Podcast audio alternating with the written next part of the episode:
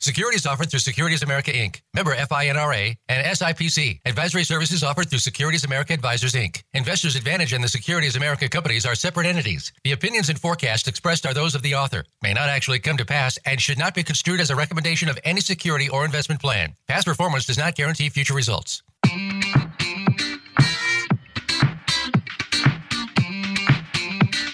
Welcome to Fiscal Fitness with your hosts, John Grace and Daniel Medina. They have all the questions about investing, planning, retirement, and the future. You could say it's all they live for. While it can seem daunting getting everything sorted out and the important questions answered, they'll do their best to make it that much easier.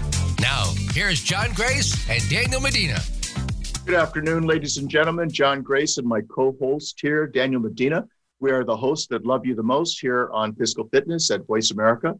And we like to talk about what's going on in a general way, but also very specifically in terms of what the information might mean to you, as opposed to just coming up with you know things that are interesting, but they're pretty much meaningless. So I think the good news is, as we look out of our windows, uh, this is a beautiful Wednesday, and we can agree that spring is the season of new beginnings. Spring has sprung.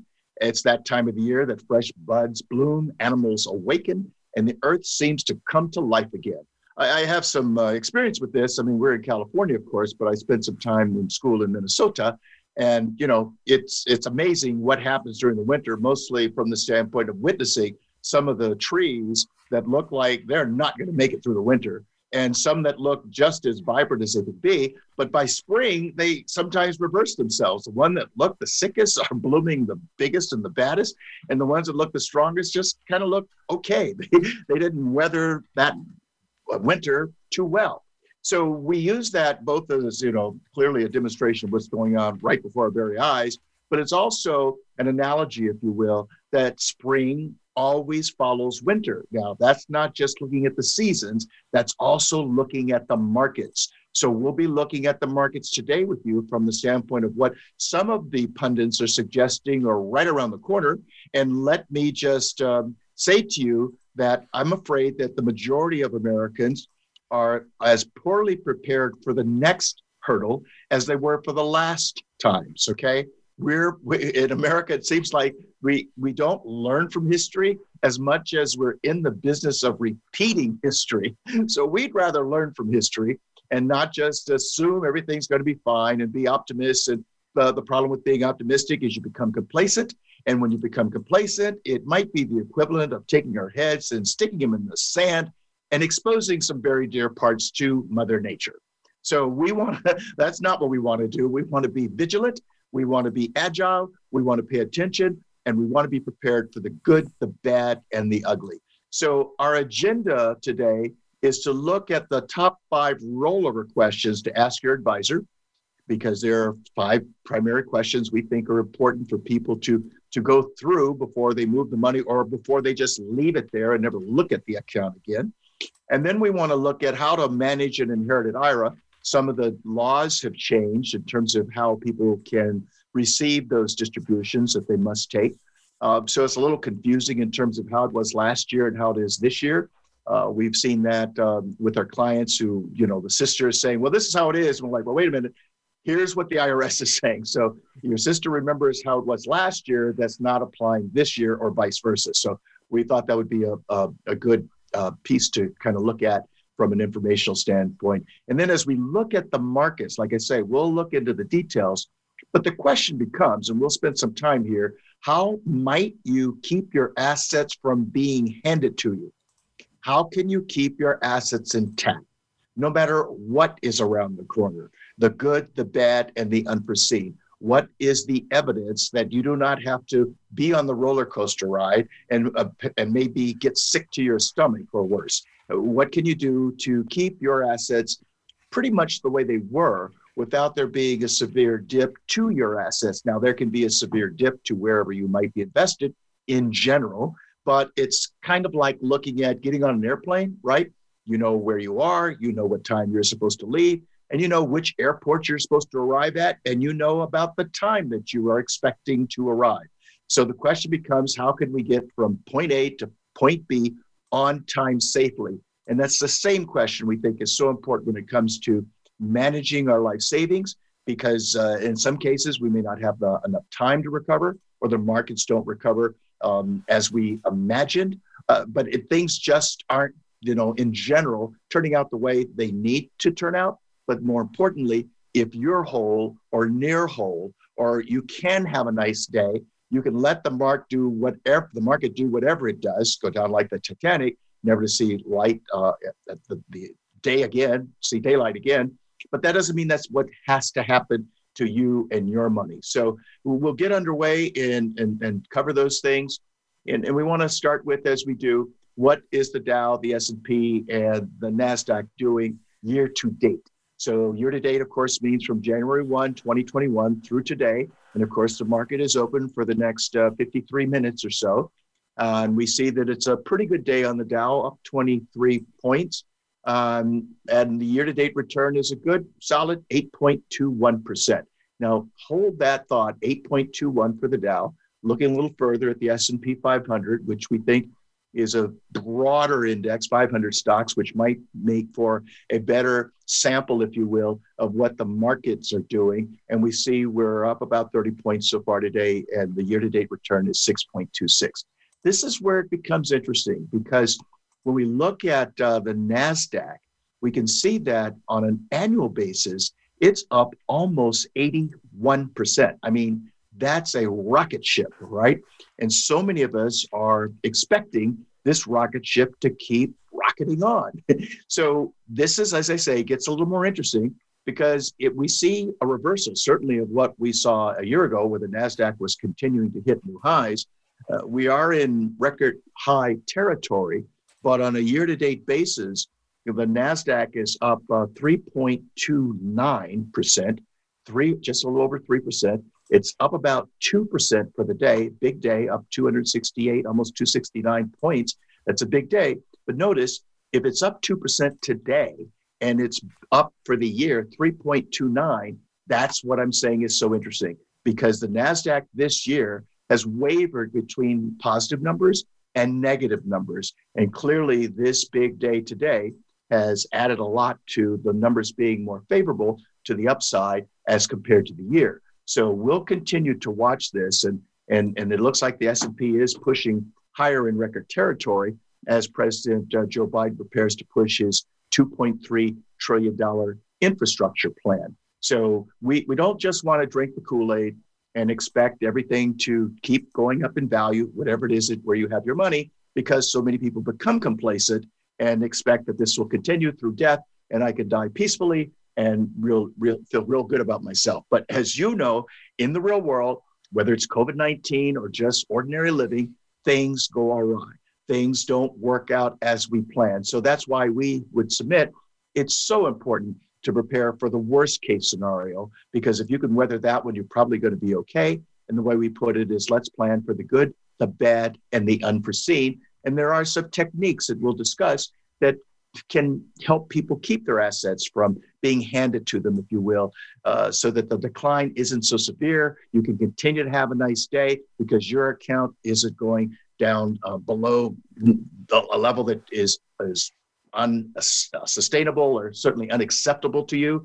Uh, but you can feel like you're still in the game, no what, no matter what the markets might be doing. So let's look at. Uh, uh, let's see. What's our first subject, Daniel? Uh, rollover questions for your advice. Yes. Yes. So uh, you had uh, you had five that you wanted to bring to our attention. I do. This is becoming this is becoming an interesting topic because rules are changing in our industry all the time, and it's always an interesting question as to what people can do or want to do with their 401ks. There's a lot of misconceptions with 401ks, and they're they're great places to put money. And what typically happens, or what we see, what I see happen to a lot of people, is they'll start at some company, they'll open a 401k, mm-hmm. they'll start put some money into it. Their employer might put some money into it, then they'll leave and they go somewhere else and do the same thing, and then they'll do somewhere else, and then they'll do the same thing. So at some point, the person has three or four 401ks that they forgot about or they lost or might have gone to the state unclaimed properties because they moved and they didn't they never changed their address but then people can't find them so this becomes a challenge for people as to what to do with their 401k because that that's a real that's a real fear that it's gonna that they're gonna lose it and they don't know they don't know what they really can or can't do for it So the first uh, so the first thing is when you leave your employer, um, depending on your vesting schedule, your 401k is yours to take. Now, every employer has different vesting schedules, and that only applies to the money that they put in on your behalf. Money that you put in on your behalf is 100% yours. Money that they put in for you, whether it be a match or some like a, like a some, some other contribution that they that they put in for you, it, it could be vested over a certain period of time, say four years. And every every 401k has its own vesting schedule. So check with your employer if you've left your job on how much you can take with you. But the first question to ask are what are your options for the 401k? And typically you have four. You can typically leave the money where it is, so long as the company stays open and they don't force you to take your money out. You can leave it there as long as as long as you want. the second option is you can roll it into your new company's 401k plan if they have a 401k plan. Um, you can move it from your old to your new, and you can just kind of keep rolling it with you um, wherever you go. So long as your new company has a 401k and they'll accept rollovers, most companies will. The third option is you can cash it out. So you can take a distribution from the plan. Now that that that's a taxable event, and depending on your age, it also has a penalty.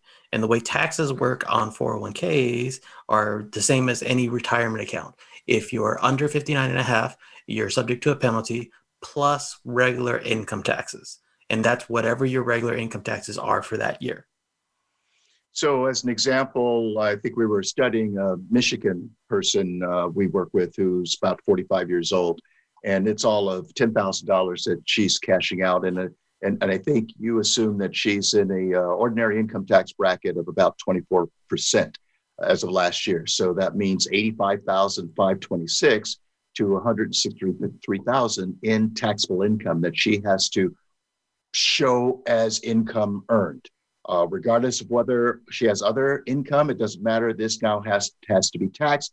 And because she is 45, which means that she's under 59 and a half, there's also a state penalty in the state of Michigan. It is 4.25%.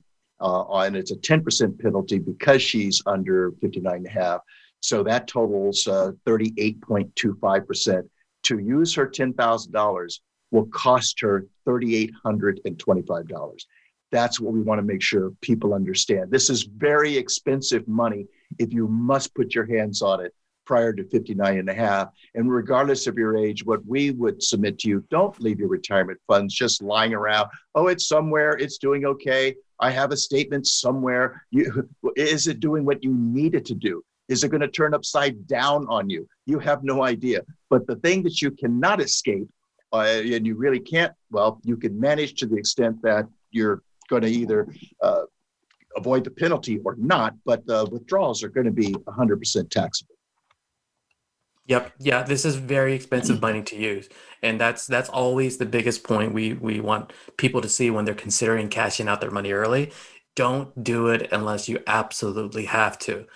Probably the most expensive money you're going to grab. You're well, yeah, and to your point, we would say if you need the money, look at other sources first Yes. Everyone we know who ran to that account because it was easy to take the money out regretted it five, ten years later. And, and some even bothered to do the math to see, well, when I took that money out, I did pay some of it back or I put it back in my account. But they see how the absence of the time made a uh, for less money that they would have when they really need this money. But try to put it in perspective this way. I mean, I think it's it's kind of easy to say if you're looking for a new car and Daniel has one for $10,000 and and I have the same car with the same mileage, right? The same vision. They're both in the same shape but the cost of my car is $13,825 you would never buy my car but that's the premium you're paying to get your hands on the money.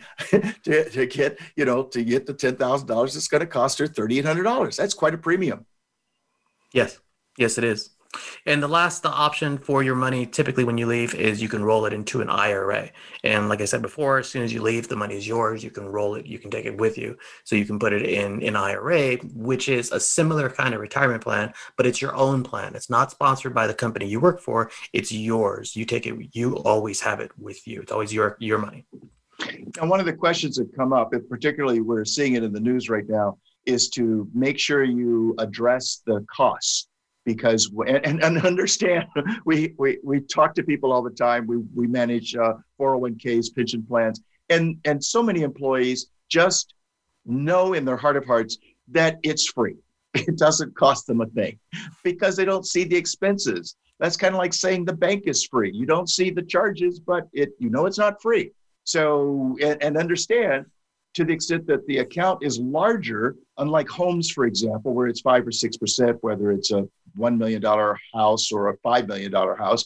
The, the, the beauty in my mind of uh, working with the securities industry is uh, size matters. In other words, the larger the account, the lower the cost. So when you're in a company managed plan where you may have 20, 50, 100, 200 people, contributing and um, com- contributions coming in from the, for the company, that's going to be a larger plan, which just means that the expenses on the account are a lot cheaper than they will be when you move, when you're managing your own money, no matter where that money might be. There are also some pluses and minuses that I want Daniel to discuss a little bit with you. And that is, uh, you know, you have a very regulated plan on the job with very limited options. Now, you know, there may be a thousand options. It looks like a lot. But Daniel, what do they typically fall into no matter how many options the company has provided? What categories? So this is this is changing uh, in the industry, but traditionally it's it's usually cash stocks or bonds, and it's in the form of mutual funds, and it's just a mutual fund that's either a, either a cash mutual fund that's holding cash, one that's holding individual stocks, or one that's holding individual bonds, or some combination thereof.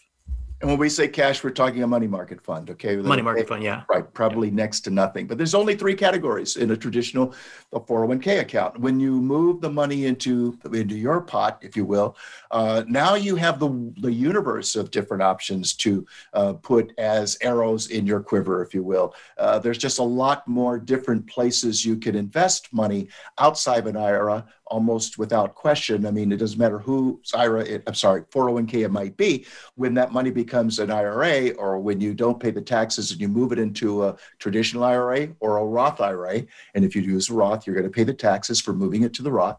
But you remember, you can't miss those taxes. But now you have a, a large variety of different versions of where you can put the money and that means that you could have think of it as more legs underneath your portfolio stool so, did we get to all five? No, we didn't, but we got to go to break. So let's do that okay. after we get back. We'll be right back to finish this up and sit tight. We look forward to being with you in just a matter of a minute or so. Become our friend on Facebook. Post your thoughts about our shows and network on our timeline. Visit facebook.com forward slash voice America. At Investors Advantage Corporation, our trademark statement, the proof is in the planning, represents the value we see in hard work and perseverance, coupled with a sound plan for the future.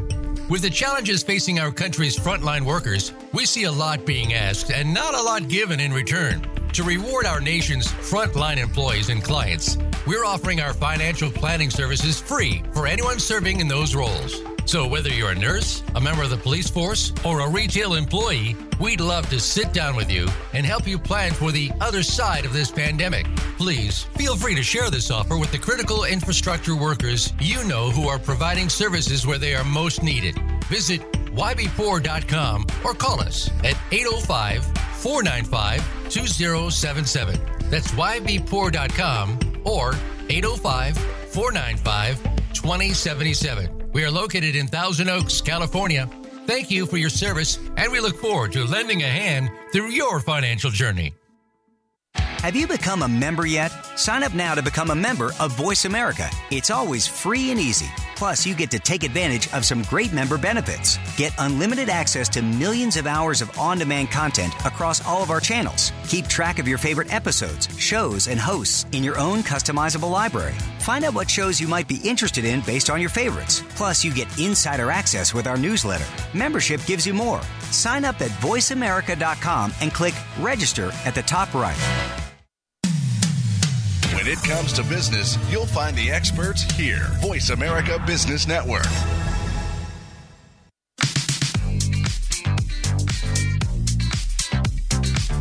You are listening to Fiscal Fitness To reach the show today, please call 1 866 472 5790. That's 1 866 472 5790. You may also send an email to contact at ybpoor.com. Now, back to fiscal fitness. Welcome back, folks. John Grace and Daniel Medina here, your co hosts who love you the most at Fiscal Fitness on Voice America.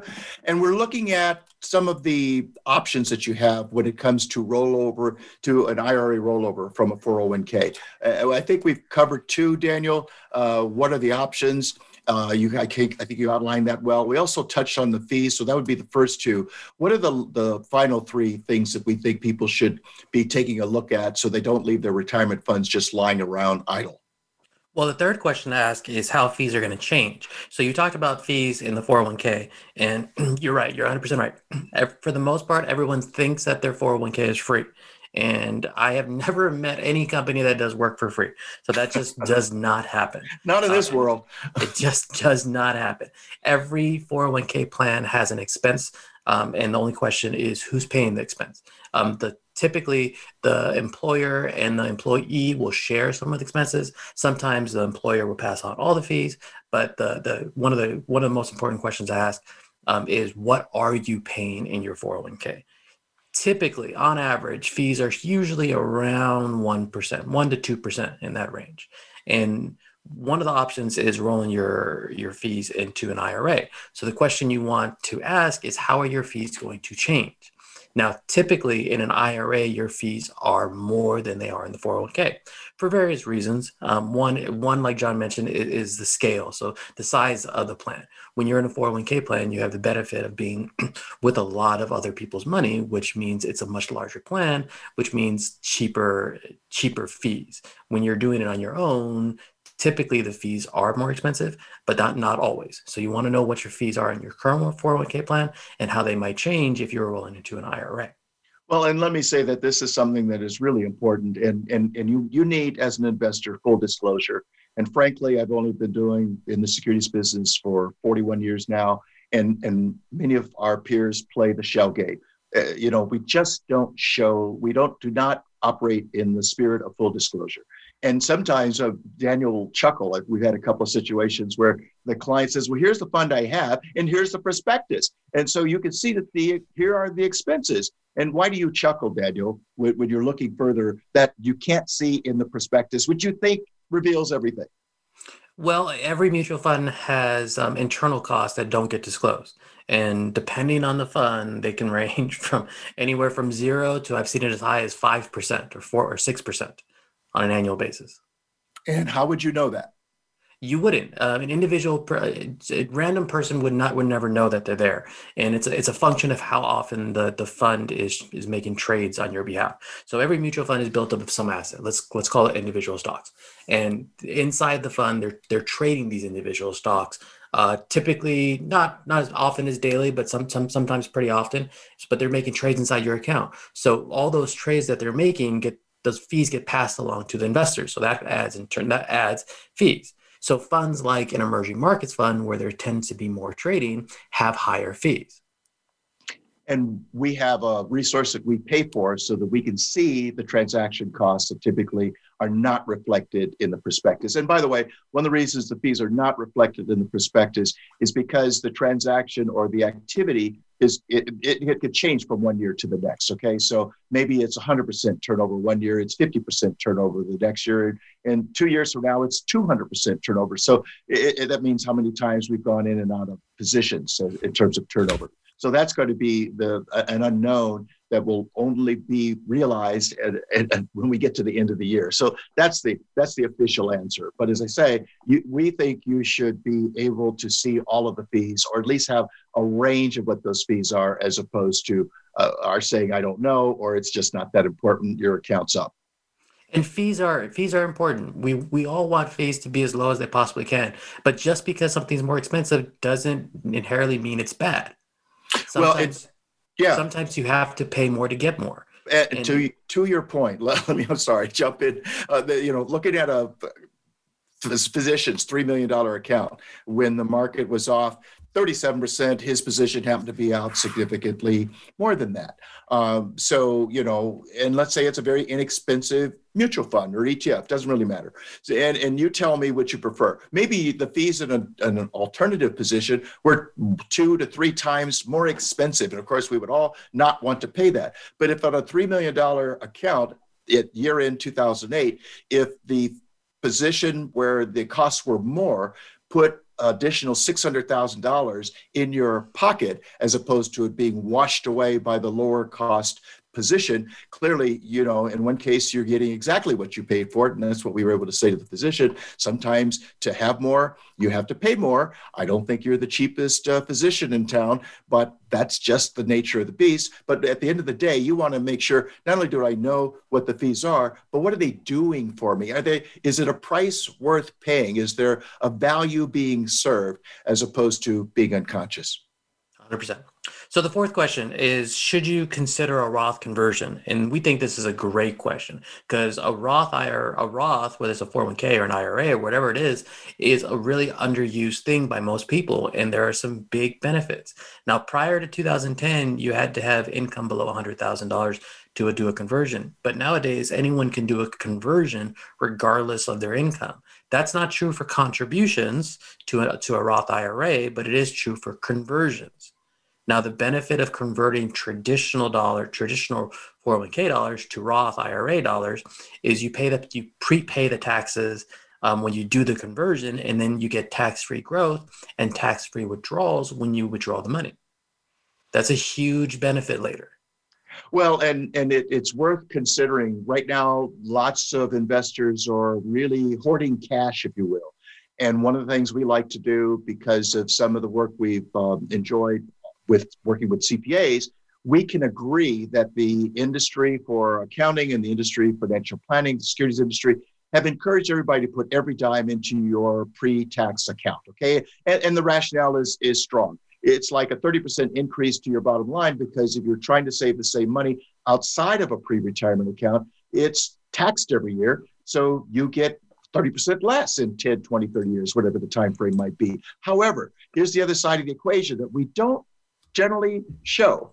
And, and that is the required minimum distributions that start pretty small at, let's say, 72 now.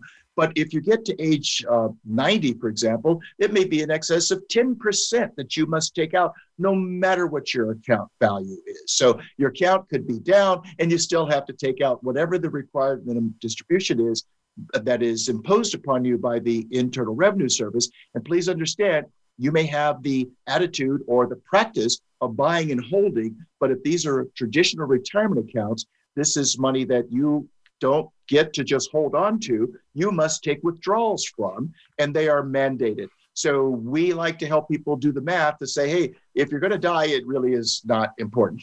but if you're going to live, here's the taxes that are going to be paid in the current tax law for the next 10, 20, 30 years as compared to paying the tax now knowing that under current tax law, when you take those withdrawals from a Roth IRA, you will never have to pay taxes on them again. And you do not have the IRS imposing upon you that you must take withdrawals and that those withdrawals must increase. So we think in some cases, it's not all or nothing. In other words, some people we have on a budget, if you will where they're comfortable saying, "Hey, I'm, I'm willing to write five a check for five thousand dollars a year to move this money, but I don't want to pay the taxes. I have the cash, but I don't want to. I can't write that check. So, like, charge you know, pay have me pay five thousand dollars a year. You tell me what I what I can convert, and that's what I'll do." So we can move as much money as possible to a position where I know it's at my determination as to if I want to take withdrawals and at what level I might take those withdrawals. But that is entirely up to me. I do not have to worry about Uncle Sam telling me, uh, oh, you didn't take enough withdrawal, so now you have a 50% penalty, or, or, you didn't take any withdrawal and you have a 50% penalty. Nobody wants to go down that road. So it's just uh, another arrow in your quiver from the standpoint of things that you can do to put things more in your favor. We might agree that taxes are going to go up. We've been saying that for years. And now we think they're really going to go up. But the point is, you know what the tax bracket is today, 2021.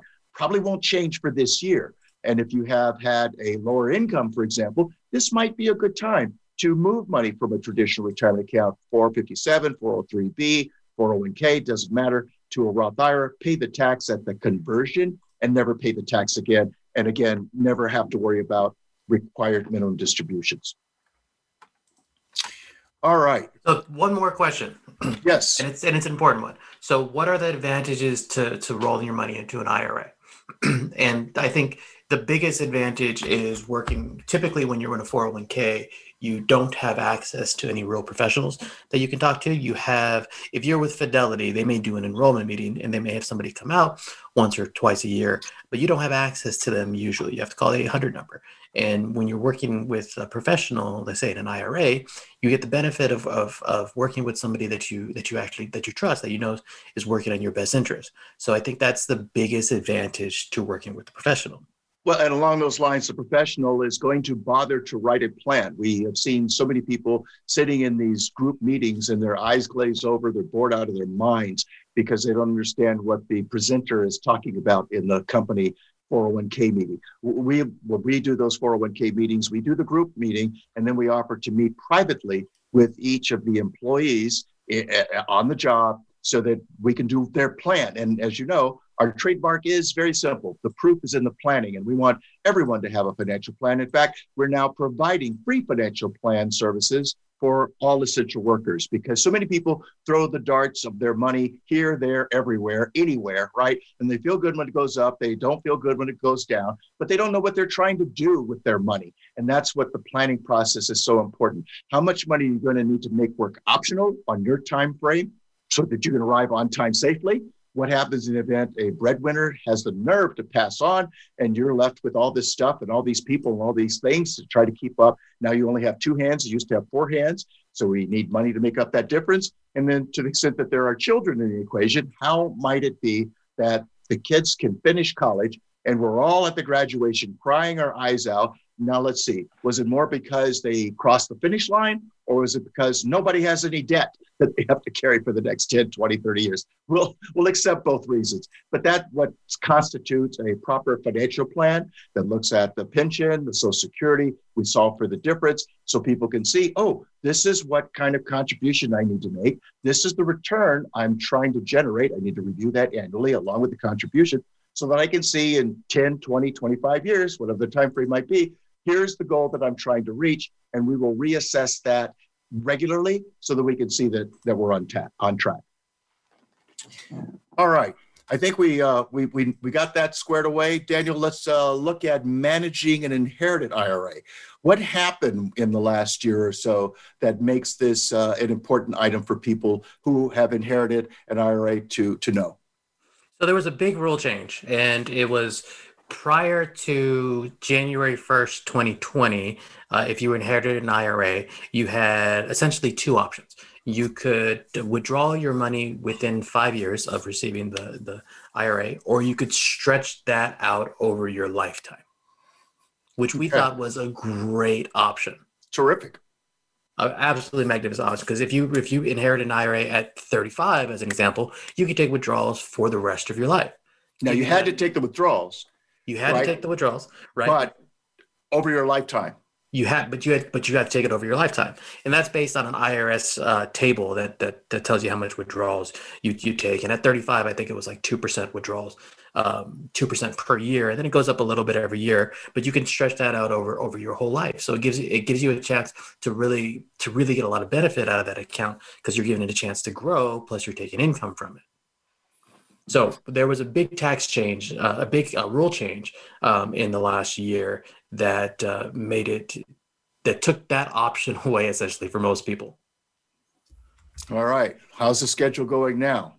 So we're going to talk about a few things to consider when you actually inherit an IRA, and this is typically when you when you inherit an IRA, it's already a difficult time because somebody passed you're already going through a lot. It could have been a loved one, could have been it could have been a spouse, it could have been uh, a grandfather or a friend, but you're inheriting an IRA at already a difficult time. So it's important to know the it's important to know the rules. And the first one to know is if that person was already uh, in the required minimum distribution stages of their life, which means which is uh, per, today 72 or older then you have to take the withdrawal that they were scheduled for the year. So if say say the required distribution for this year was five thousand dollars and they hadn't taken that yet, you still have to take that five thousand dollar distribution in this calendar year, or it's a fifty percent penalty. That's pretty steep. Right. So in that example, that's a that's a twenty five hundred dollar penalty. And every year you don't take a withdrawal that you're supposed to, it's another 50% penalty. And that's true of all required distributions. So that's the first one. Um, the second thing to know is it's now a 10 year rule. So for all inherited accounts, whether it's a traditional IRA or a Roth IRA, the money has to be withdrawn within 10 years. Now it can be withdrawn at any at any schedule within those 10 years, but by the 10th year it has to be depleted. So you can take out 10% per year, or you can schedule it, you can take out a large distribution this year and no distribution next year, but within 10 years it has to be depleted you can no longer stretch those stretch those distributions out with some exceptions. So let's go over the exceptions. The first one is for spouses and this was true of the old rules and true for the new rules. If you're inheriting your an ira from a spouse you can assume the ira as your own. So it goes from your spouse's ira to your ira and then it's the same rules for your own ira the second one is for minors uh, for minors, you if you're under the age of 18, the 10 year rule doesn't apply until you turn 18. You still have to take withdrawals from that account um, based on your life expectancy, but you don't have to. The 10 year the 10 year rule doesn't start till until till you turn 18, and then at 18 the 10 year rule starts. So you have that account has to be depleted by by age 28. And the last exception is for disabled and disabled people and uh, people within 10 years of the person of the person's age who passed away. So if the person was 70 and you're 65 and you assume their IRA, you you don't you you have an exception to the 10 year rule. If you're disabled or have a chronically ill disease, you also have an exception exception to the 10 year rule. You can you can still stretch those out over your lifetime, which is a big benefit. Big benefit. And, you know, one thing that's so important, folks, let me turn it into a trick question. Let's suppose uh, you are married but you have a retirement account that you started before you were married and you made your sister or your brother the primary beneficiary and then you die. Who gets the money? Who gets the money daniel? The person you named first the person you named on the blank with the beneficiary designation. So it's so important for you to make sure who your beneficiary design are supposed to be, and that way they won't go to somebody they're not supposed to go to anymore. Okay, or the survivor can't get their hands on the money because you forgot to change it to the spouse that you married after you identified your sister as the beneficiary. And then secondly, tell your family where the money is so they know what to do in the event you have the nerve to go to heaven. They don't need to search, they don't need to wonder. Uh, you need to disclose what is where so they can go after it and make sure they get every dime.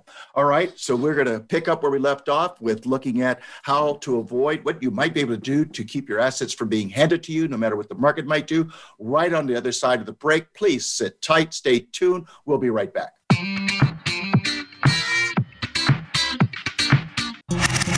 Voice America is on your favorite smart speaker. If you have Alexa or Google Home, go ahead and give us a try. Hey, Alexa, play Finding Your Frequency podcast on TuneIn. At Investors Advantage Corporation, our trademark statement, the proof is in the planning, represents the value we see in hard work and perseverance, coupled with a sound plan for the future. With the challenges facing our country's frontline workers, we see a lot being asked and not a lot given in return. To reward our nation's frontline employees and clients, we're offering our financial planning services free for anyone serving in those roles. So, whether you're a nurse, a member of the police force, or a retail employee, we'd love to sit down with you and help you plan for the other side of this pandemic. Please feel free to share this offer with the critical infrastructure workers you know who are providing services where they are most needed. Visit ybpoor.com or call us at 805 495 2077.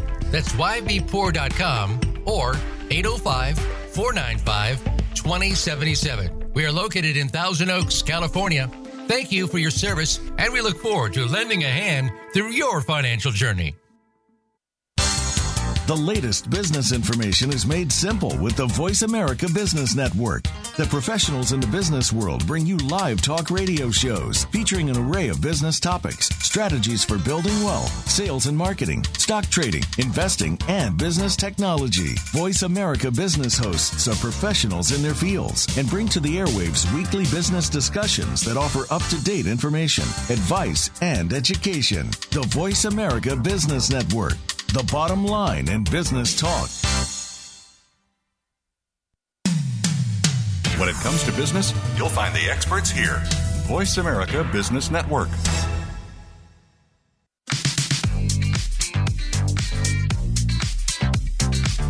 You are listening to Fiscal Fitness. To reach the show today, please call 1 866 472 5790. That's 1 866 472 5790. You may also send an email to contact at ybpoor.com. Now, back to Fiscal Fitness. Welcome back, folks. So glad you could spend this beautiful afternoon with uh, Daniel Medina and myself, John Grace, and want you to know that if you do, when you do contact us uh, and provide us with your email address, we'll be delighted to send you from Amazon my book. Making Finance Make Sense, Striving to Win as a gift. So, if you'd prefer to have a, a hard copy, there is a paperback version available both at eBay and at Amazon and understand that uh, in either way, it's 15, 16 bucks a copy. So the paperback is not my road to riches. All right. It's just not enough meat on that bone. But now we want to look at uh, what might happen? I mean, let's just understand. Uh, again, I've only been doing this uh, financial planning since 1979. And let me ask you, when was the first time, when was the last time that this anyone from the securities industry shared with you what they thought was going to happen around the corner and help you learn what you can from the past to prepare for what might be a significant downturn in your near future. Typically, we're pretty silent on that note. Typically, we're always suggesting that you buy the dip, that you add to your positions, that you hold and hope, that you sit and take it. And that's what we typically recommend.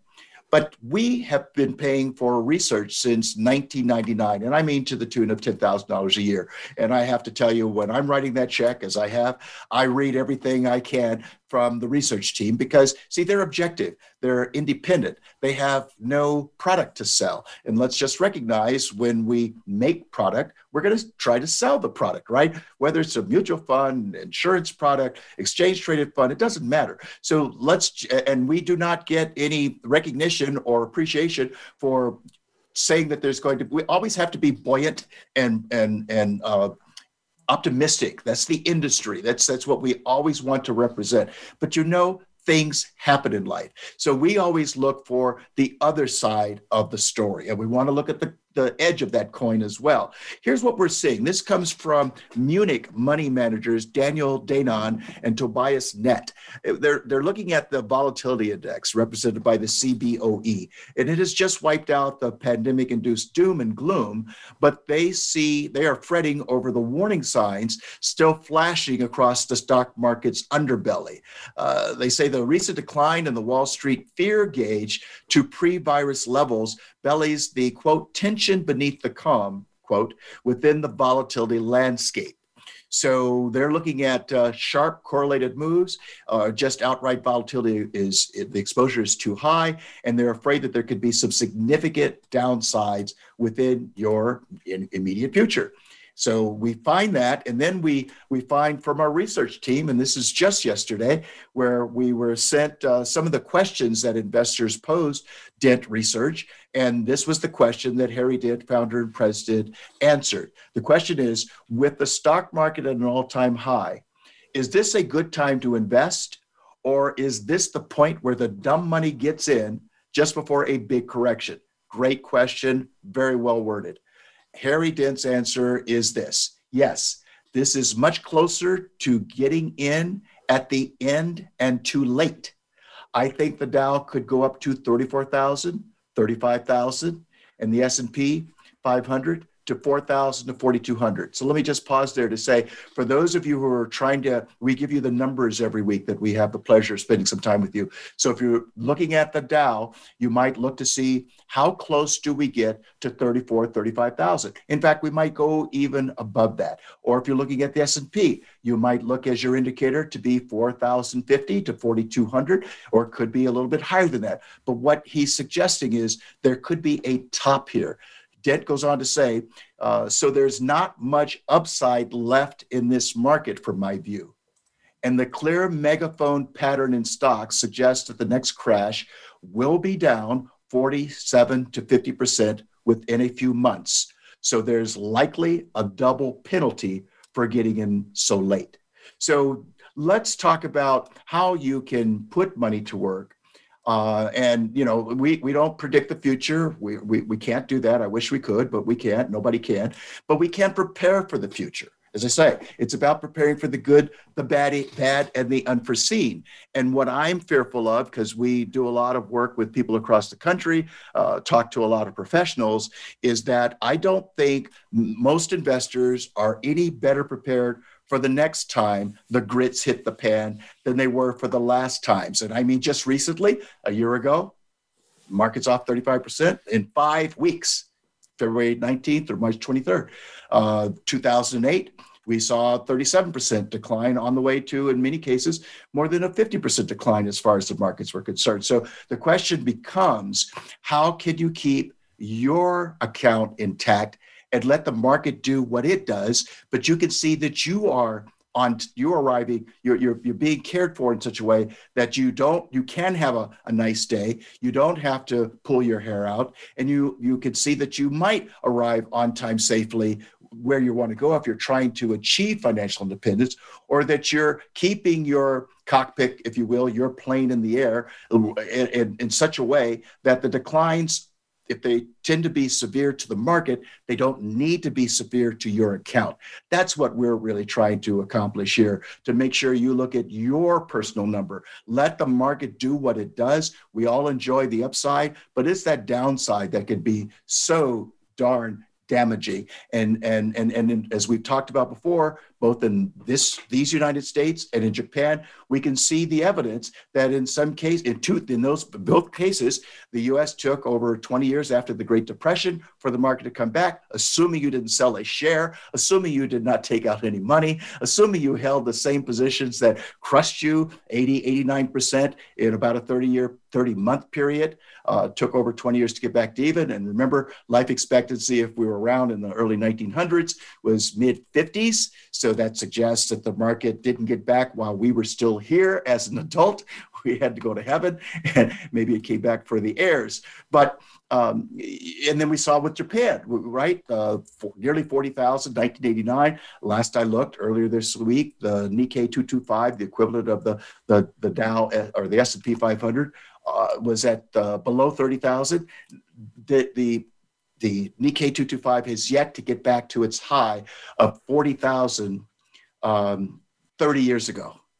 Could that happen again? In the meantime, we, we watch people like the very smart Ray Dalio, who says there's a bubble that's halfway to the magnitude of 1929 or 2000. So you've got a number of folks here. He's a uh, he manages the world's largest hedge fund, Bridgewater Associates. Ray Dalio does, and happens to be a billionaire investor. He's suggesting that by our measure, the bubble is not what it was in 2000, not what it was in 1929, but it's kind of like halfway there. So if those bubbles burst and it was a decline of about 80% or so, if, we, if he sees um, halfway there, that's 40%. It's uh, interesting that his number is not too dissimilar from Harry Dent's number. We're seeing three sources right now that we're sharing with you that are like uh, canaries in the coal mine, suggesting that there, there, there could be some significant uh, south moves, okay, turning south. Uh, that's what the market might do severely.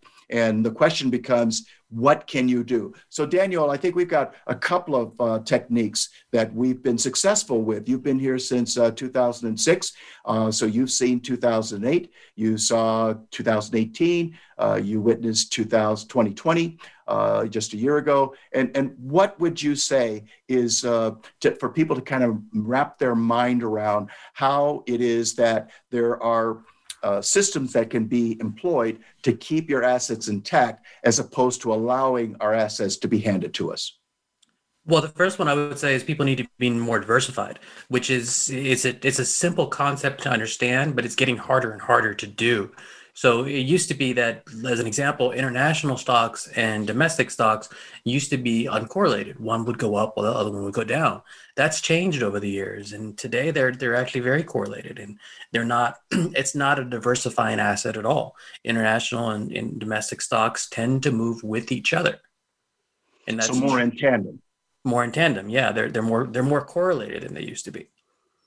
Okay. And so be more diversified. Own things that do not move with the market. Now that could be real estate. It could be it could be uh, other alternative investments. It could be managed futures positions. Um, it, there's a lot of options out there but uh, be more diversified. We have we make it a big point for our clients to be more diversified because it's going to smooth out your ride. It's going to give you access to other investments that may not be as volatile but more importantly they don't move together. If all things go up together all things go down together. That's not that's that's dangerous. Oh, that's a, down, that's a, yes. If all things go down when you need the money, you're kind of screwed there. that doesn't sound like fun to me. So yeah, when when you know all the graphs are moving north at the same time, that's probably the case that you're going to see them all go south at the same time and you want maybe a 12 cylinder engine in under your hood uh, you know where the cylinders take turns going up and down. So that means you have some positions that aren't going up. Maybe they're flat plateauing but they hold the position for a good reason. Or there's even a decline. Well that might be the same position later that becomes to the upside while the other positions are in decline. So so many portfolios regardless of age or goals we see are typically 60% stocks or 40% bonds uh, and people want to believe that they're being conservative because they've made money. That might be what they call it. But as we see these portfolios, particularly when they are 75, 80, 90% stocks, we're going to call that a more aggressive portfolio, which means that you are likely, when the declines happen, you're going to be fully uh, uh, 100% participant, 100% participant in that decline. So, for example, Daniel, one of the things in addition to diversification, so to be having as many legs, if you will, under your portfolio stool. And, and we've talked about here that when we look at Yale, as we do their endowment from time to time, I think we count seven, six, seven, eight legs. And, and in fact, I think their largest position is all of 23.5%. So there's no big bets, but they have a lot of legs underneath the stool. That's going to provide probably for a more consistent, more uh, return over time, no matter what the markets might do. But uh, so, exa- for example, one of the things we want clients to do is to recognize how much loss they might be able to accept. We don't want to just ask you, are you conservative, moderate, or aggressive? Because I don't understand the question. You don't understand the, the, the, the answer. So, what are we talking about here? Let's dig deeper. Let's look at the loss for whatever your account balance might be. How much of a loss is okay with you and we want you to see it both in terms of percentages and dollar amounts so that you really get it. And then as we are going through these series of questions, you're going to come to a conclusion as to what amount of loss is okay with you. Then the next thing we're going to do is see what we can what we can do to put together a portfolio and we can back test it in real time to see if this portfolio actually performed within your limitations. Now, as we were discussing uh, a year ago, market's off 35%. Client calls in and says, Oh my goodness, the market's coming apart at the seams. We're like, let's look at your account. You're off not that much, significantly less. Here's the number. Every account is different, so I can't go into the number. But the point is, is that this client could see I don't have, I'm not worried anymore because I can see the decline isn't as severe as I imagined. And then finally, I would say the third part of this uh, this puzzle that we think are important: greater diversification, recognizing how much loss you can accept, is putting active management uh, systems into the equation. So, how would you describe that, Daniel? Uh, use strategies that will get more conservative as markets get more volatile. Okay, so the market goes south instead of holding shares to be more conservative. What does the account do? It gets more. It's it adds more cash or more, more alternatives or more fixed income positions. So it sells the shares that are in decline as opposed to holding those shares and goes well, not necessarily safety. the more risky assets. Maybe, Yes, maybe from the beginning. but yeah, but with the more risky assets. Right. So maybe it's our tech stocks or our small caps. We're selling those positions, putting that money in a money market account. Can't make any money there, but we can't lose any money there either. And that way we can we have been successful and we expect to do everything we can to continue to be successful at limiting the losses, hopefully within the client's parameters, so they can see I can afford to stick around here. You know, the COVID didn't get me. I'm okay. Uh, life expectancy is now 78, but the wife and I want to get well past 80 or 90, and we're doing everything we possibly can. We don't want to run out of money before we run out of time. So, speaking of running out of time, that's exactly what we have just done. Uh, Daniel Medina and I, John Grace, thank you for joining us this uh, beautiful Wednesday, and we look forward to seeing you on the next Wednesday, just seven days from today, right here on Voice America. Thank you for tuning to Fiscal Fitness. Please join John Grace and co host Daniel Medina again next Wednesday at 3 p.m. Eastern Time and 12 noon Pacific Time on the Voice America Business Channel. Have an excellent week.